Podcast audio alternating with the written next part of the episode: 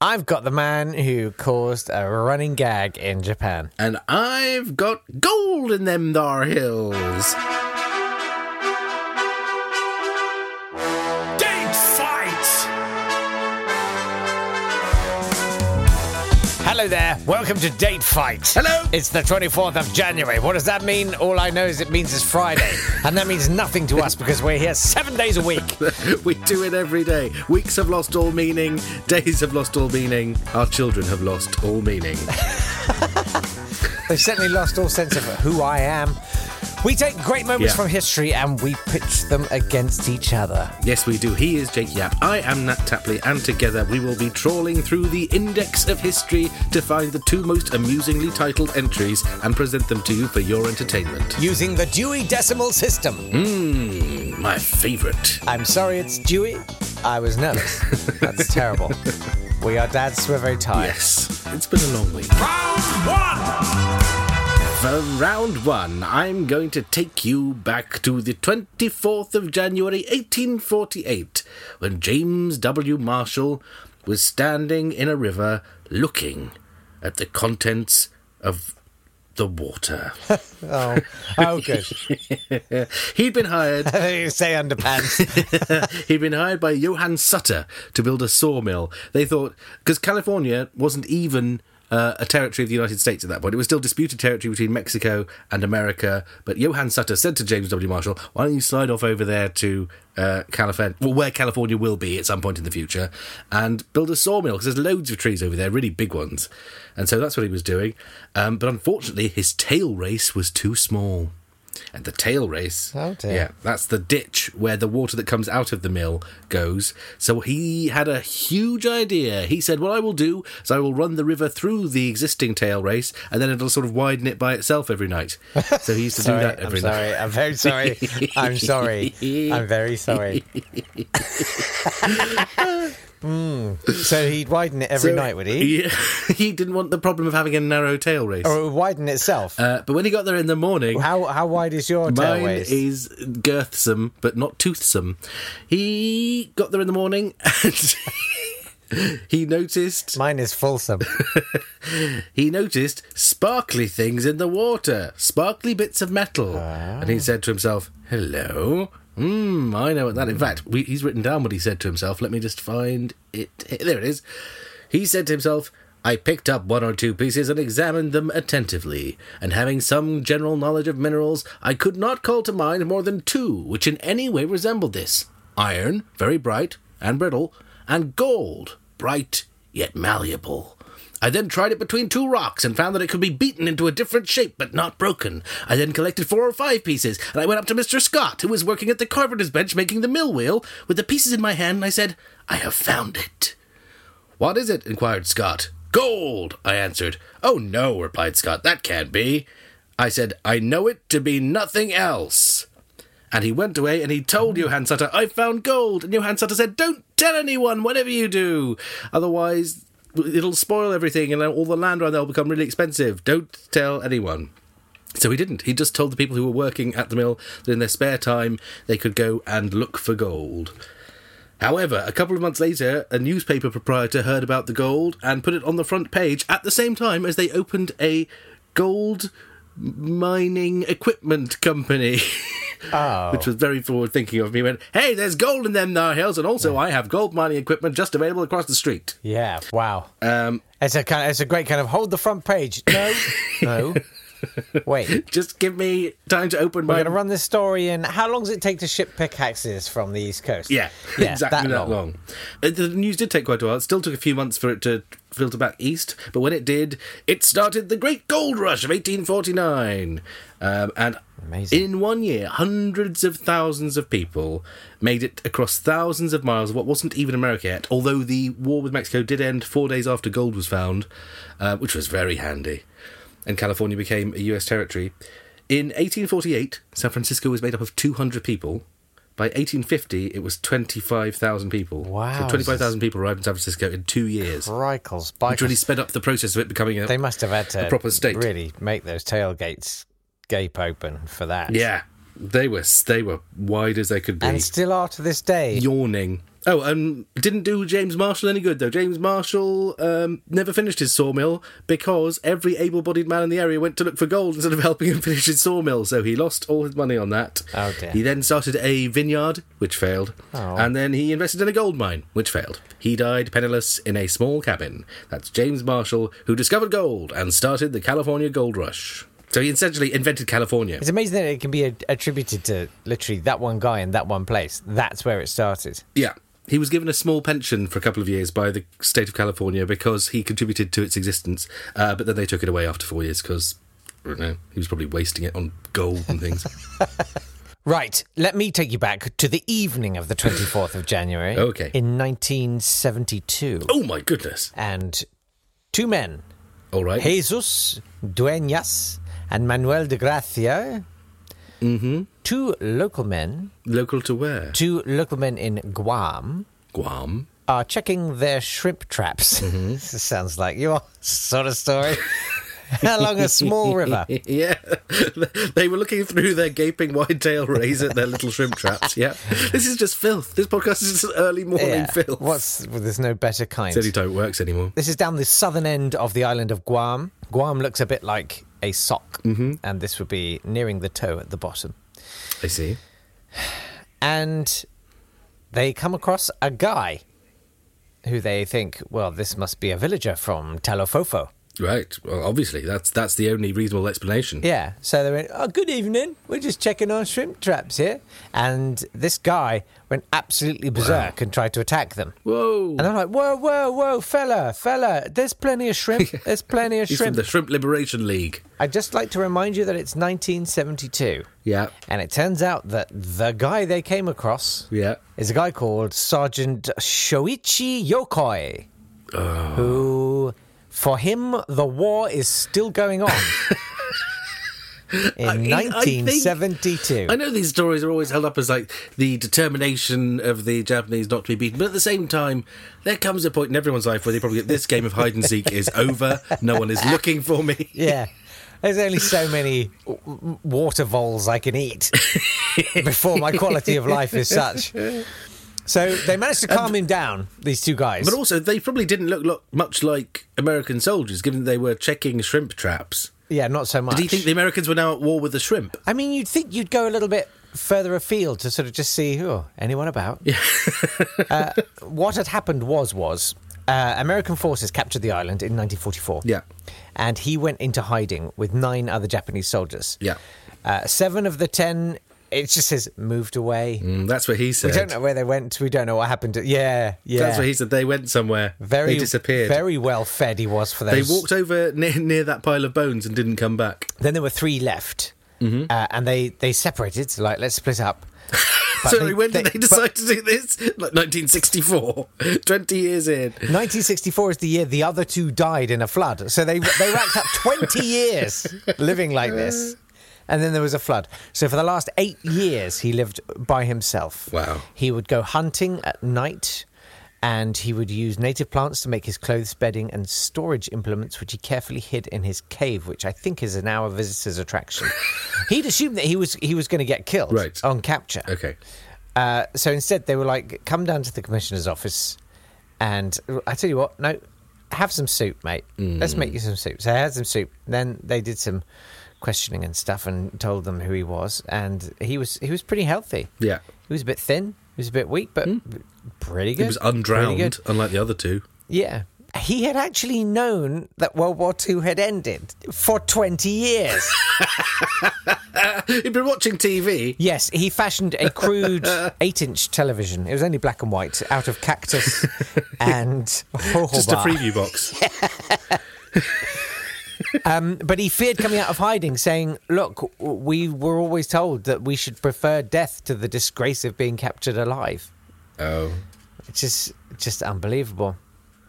Anyway, so he he got shipped back to Japan. Yeah. and he gets back and the the wo- the press is there waiting for him to say something and he says it is with much embarrassment that i return and everyone's like classic Classic, classic Sergeant, what's his name? world war ii hiding bants and it became like a running gag in japan everyone was like it's with much embarrassment that i return honey You know, I'm divorcing you. I hate you. What, what, but anyway, the point is, yeah, he got back pay What? for his 28 Nice. years. He got back pay. He got $300 of back Oh. pay. I mean, he had deserted fairly early on, on, it sounds like. He wasn't coming back because he had deserted. I mean, you know, whatever. I mean, So really shouldn't have had any back pay. Give that back. okay, Katie Hopkins. Nat Tapley, unconventional, outrageous. Is it just me? Or no. all these. you couldn't make it up. I think we should uh, we should have Lovely. start bringing in a new feature called Nat Tapley, unconventional, outrageous, where you just do a little Yeah, one minute I just- audio column. Do a little rant about people who've been hiding in the jungle for 30 Yeah. years. What's the deal with that? Yeah. Instead, just do the birthdays.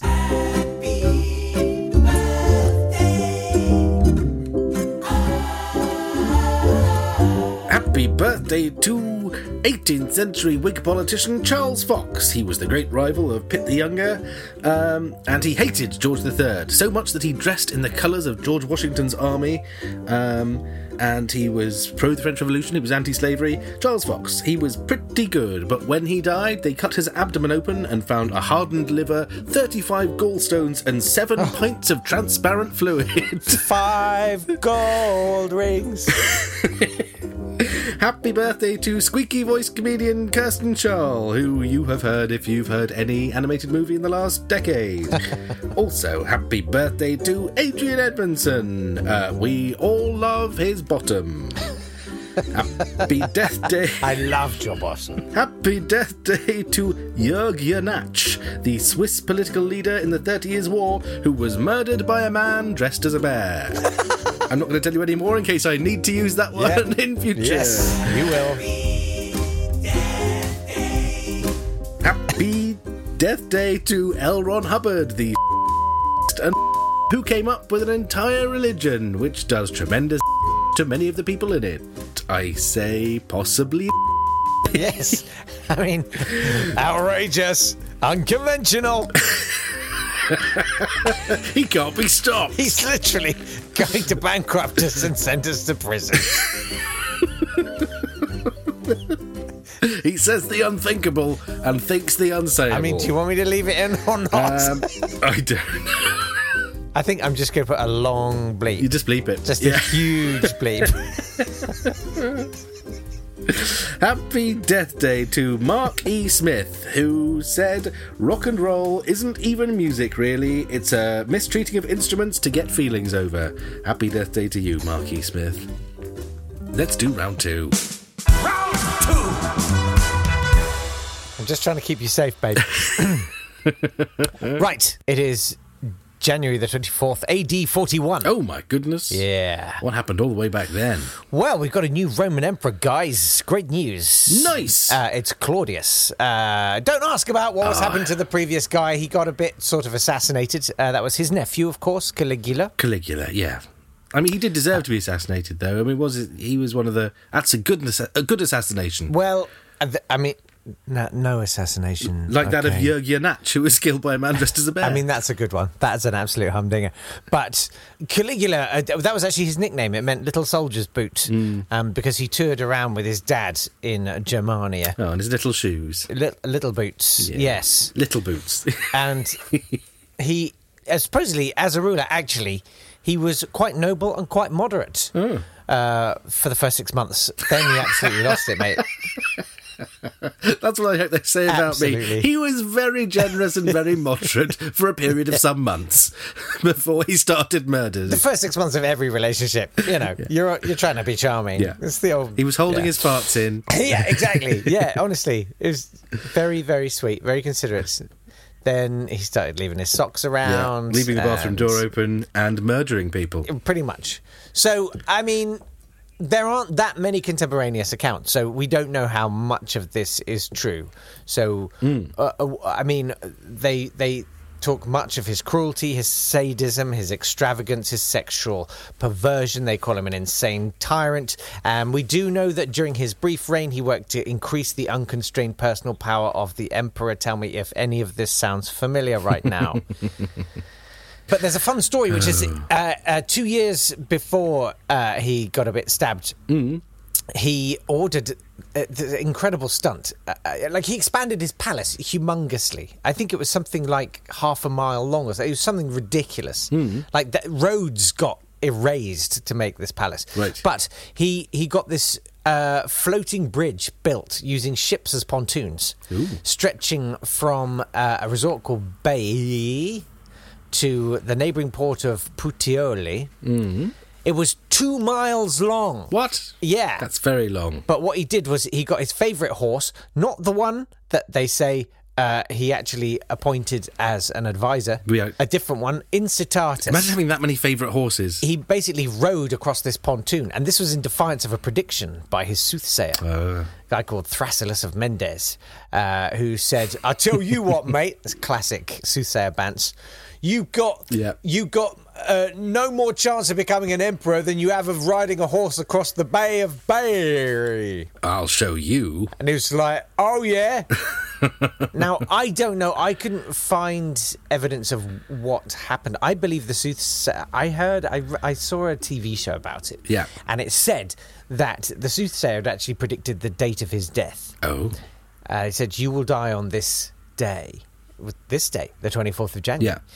And uh, o- of AD forty one. Right. And he was like, "Oh crikey!" And he he believed it. Right. And he got increasingly paranoid as the date came, and his, his tyranny got so much the worse because he was so frightened. So he'd have senators killed and guards sacked and stuff because he, he was just paranoid that someone around him was going to kill him. And everyone got so fed up with all the things he was doing as he got nearer that date that it actually became a self fulfilling prophecy. And they, they murdered him in the evening because they were like, We've had enough of you Was he murdered by a soothsayer? not the soothsayer. It was uh, uh, supposedly a conspiracy of the officers of the Praetorian Guard, senators, and courtiers. Um, and they declared, they immediately, the same day, declared Caligula's uncle, Claudius, better known as Clavdivs, the next Roman emperor. Well, that's exciting. Didn't he also have massive boats in? He had He a had- lake he full had- of massive he had- boats, which we, we he found. had two enormous boats. One had effectively a palace Yeah. on it, a marble palace with plumbing and everything. And they actually uh, found the ships and raised them. Hmm. They, they were obviously they'd sunk, and in 1930 they brought them back up to the surface and they had them. And then in the Second World War, But you can't see them no, today. 1944, they burned as a result of We a bombed them. bombing raid. Yeah. Ta-da! This is another one that ends with "and we were atrocious." Oh, brilliant! and they burned as a result of a bombing raid is a really nicely passive way of saying we bombed it, we set fire to them. Yeah, well, what would you rather? Would you rather be having a salute Hitler right now? well, uh, Would you? Unconventional. Outrageous. you need a sting for that. yeah, yeah, yeah, yeah. Nat Chaplin. Unconventional. Outrageous. 24th of January 2018. Nat, you are absolutely taking it. Well, I couldn't In resist. the last I week, couldn't we've had resist. 2019, 2018. I'm going to take you back to the 24th of January, 15 minutes ago, when Nat Tapley talked about. I'm going to take you to the King Abdul Aziz Camel Festival, or Camel Fest, as I like to call it, Samfest, yeah, yeah. at which 12 camels were disqualified for having Botoxed faces. Are you serious? I'm absolutely serious. They found a vet who had been caught doing plastic surgery to reduce the size of the ears of the camels and put Botox in their lips, nose, and even jaw. You have to be kidding me. No, Ali Al Mazruni. Did they? Did it? Was it? I'm not being funny, but were, were they dromedary or Bactrian? Like, did They they, were get, dromedary. did they get their humps done? They started as dromedary. Just want to go a bit bigger. it's text drum after more than so anyway um, ali al-mazruni very son of a camel breeder realistic. he's the son of a camel breeder which sounds like an insult um, said said of the treatment it makes the head more inflated so when the camel comes it's like oh look at how big that head is it has big lips a big nose good I think I want to kiss it.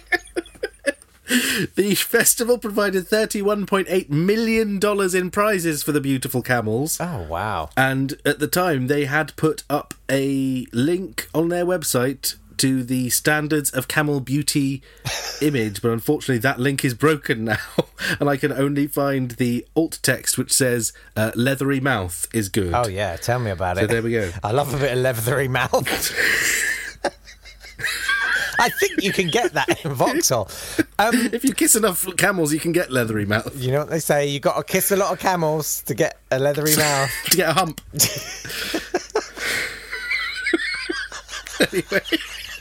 Outrageous, unconventional, and probably illegal. Twenty fourth of January, twenty eighteen. I couldn't resist. Oh, it. no, Apparently it's a very absolutely. sad story because they pull the camel's lips and they fill them full of hormones, and actually, it's not. Uh, it's not funny at all. But um, I found it hilarious. Are they? uh, Look, of all the things we do to animals, that's like way down the list. Giving them good lips. is- it's just making them more kissable. There's nothing wrong with that. you had something done. I don't know. You look sort of. I don't know. Uh. More, More camely. camely. Yeah. A camely camel. Wow. I- I've got, well, now I completely understand. I, I take everything back. All my accusations. I, I take it completely back. And if people don't vote for you, Yeah, that's a I'm going to travesty. be cross with them because you should absolutely win that. um, if you'd like to vote Yes. for which of these you think is the best, it's a date fight, guys. Hmm. And uh, you should stick with us across the weekend because we will be Yep. finding out who won this week's fight on Sunday's podcast. And issuing forfeits to the loser. Yes, and I'm ready. Uh, if you want to vote, it's uh, uh, at date underscore fight on Twitter. Yes, or uh, at facebook.com forward slash datefight. Yeah.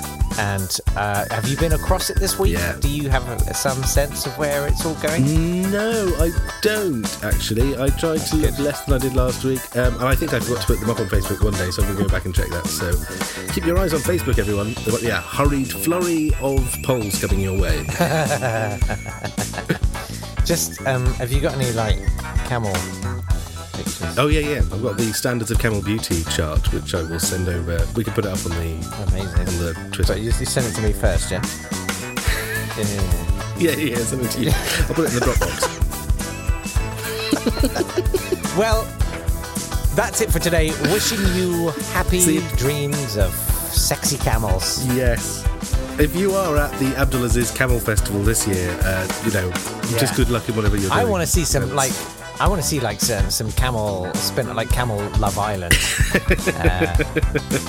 We could do this. We, we'd better get off and do that. We'll let these people get back to their, their day. yeah, sorry. All right. Thanks very much for your time. We'll see you tomorrow. Hopefully, if you're around See on the you weekend. soon. Okay, great. See you Bye. tomorrow.